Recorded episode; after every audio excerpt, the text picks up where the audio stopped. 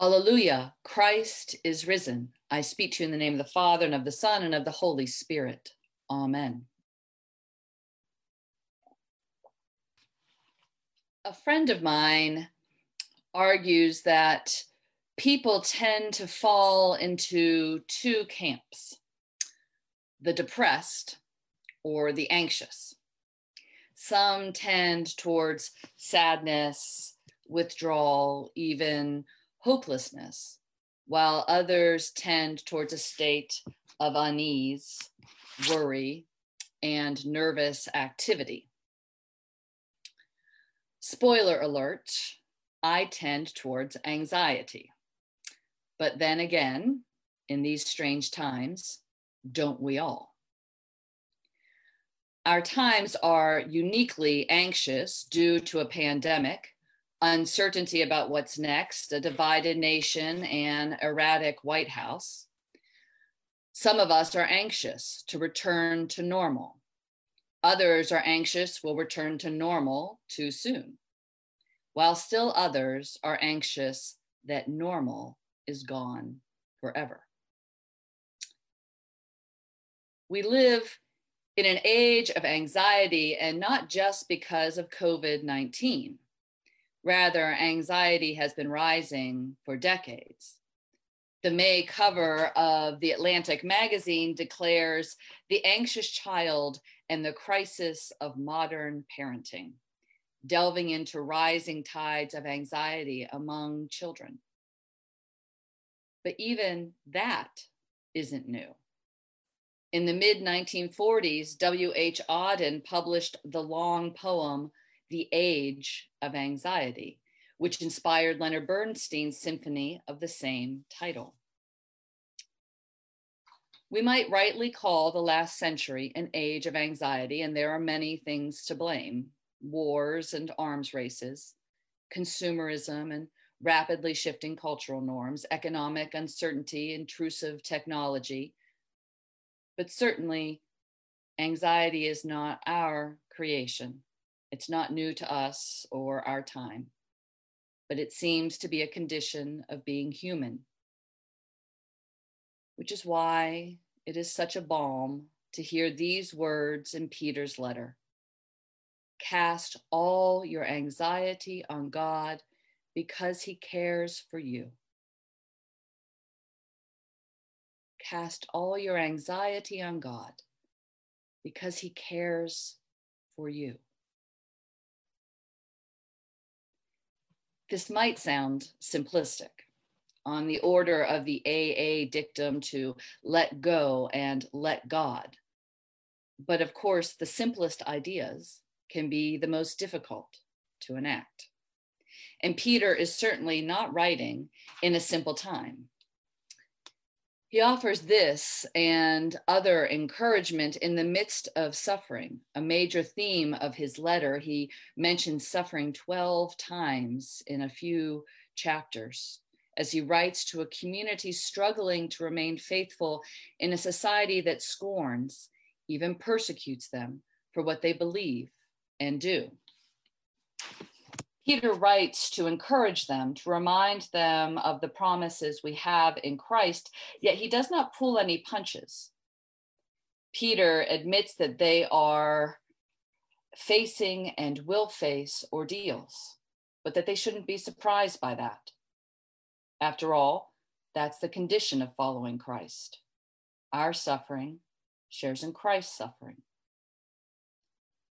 And he warns them that our adversary, the devil, prowls around the community like a lion, seeking someone to devour. In other words, there is good cause to be afraid. Peter practically promises them suffering, yet still invites them to let go of anxiety, their cares, their worries. They are to be alert humble, and disciplined. They are to resist the devil who prowls around them. But be anxious? No, that they are not to do. Instead, they are to cast their anxiety on God.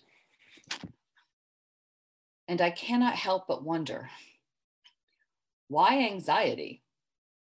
Why not cast their suffering or their fear or their anger on God?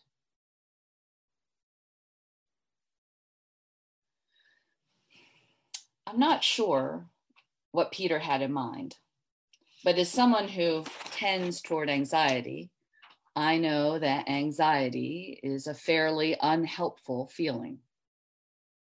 Sure, it can make me perform, but it can also lead to a lot of fluttery, unfocused feelings, wings beating around my chest, causing me to act for the sake of acting doing things just to stay busy. Anxiety makes my thoughts scamper and scatter, too many to be productive, so many that anxiety merely increases. Anxiety is unfocused. Fear focuses on a specific threat. Anxiety spreads out to cover everything known and unknown, real and imaginary. Anxiety separates us from one another. It makes us feel alone. When we're anxious, we think we're the only one who can control a situation, the only one with the answer. If we don't do something, everything will collapse. And, beloved, anxiety makes us judgmental because no one likes to feel anxiety, it's tempting to disperse our anxiety, our feelings by finding someone or something to blame. And then in our anxiety, we find ourselves alone, nervously twisting knobs to nowhere, turning our cranks to nothing, certain that what we're doing is important necessary and we cannot stop because all those other losers who we don't trust anyway haven't shown up to help. Anxiety is a thicket of briars. The deeper you enter, the more alone you are, and the harder it is to escape. And I wonder I wonder in this time what anxiety you might need to cast on God, the one who cares for you. You're welcome to share that in the chat or the comments if you'd like, or to just think about what anxieties you need to cast on God.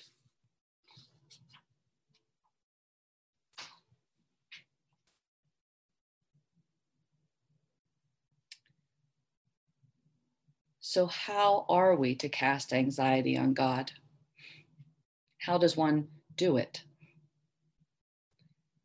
Well, when I think of casting, I imagine casting a net or tossing a kite in the air or casting a fishing line. All of those require a light touch, trust that the thing being cast will be caught. Now, I am a remarkably bad caster or thrower of things, always trying to overpower it, thinking it's all up to me to propel whatever it is with my strength. Now, I'm no fisherman, but I've watched fly fishers with awe at the beauty of the thing. The wonderful novella, A River Runs Through It, features a Presbyterian minister and his sons focused as much on fly fishing as on the gospel. The minister says that by looking at fly fishing, you can see that by nature, man is a damn mess because most are trying to overpower the line. Many lose it, since it is natural for man to try to attain power without recovering grace. It is natural for man to try to attain power without recovering grace. And so he whips the line back and forth. I'd say that covers most of us. We try to cast our anxiety on God, but we're afraid to let go, gripping our worries so tightly, refusing to trust that we can trust the water, the wind, God to catch them for us, to bear them, so that we don't have to carry them anymore. It's hard to let go of the things that plague us, to be humble enough to admit we're not in charge of everything, and sometimes we're not in charge of anything. But if we insist on being in charge, we miss out on being with God.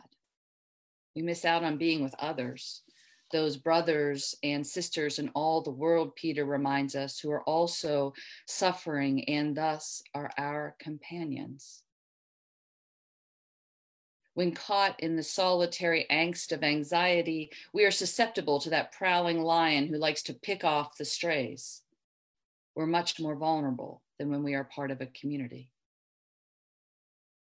And when we insist on holding on to our anxiety, certain that if we don't keep worrying and worrying and worrying, then the world will fall apart, we miss out on being one with God, of knowing the peace of God, which Jesus says in John's gospel is the way to have eternal life right now.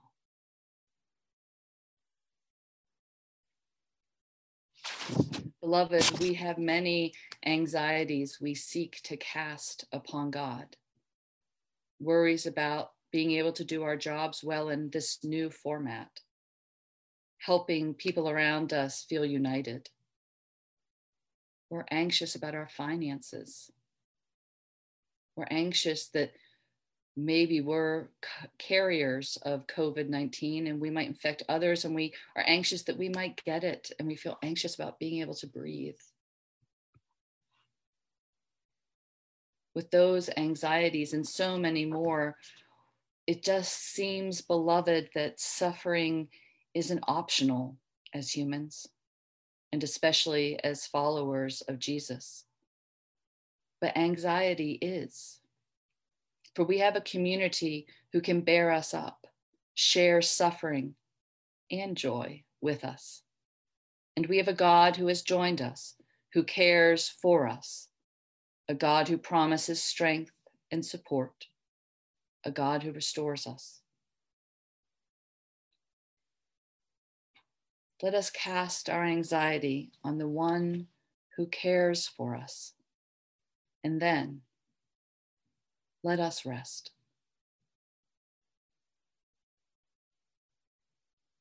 In the name of the Father, and of the Son, and of the Holy Spirit. Amen.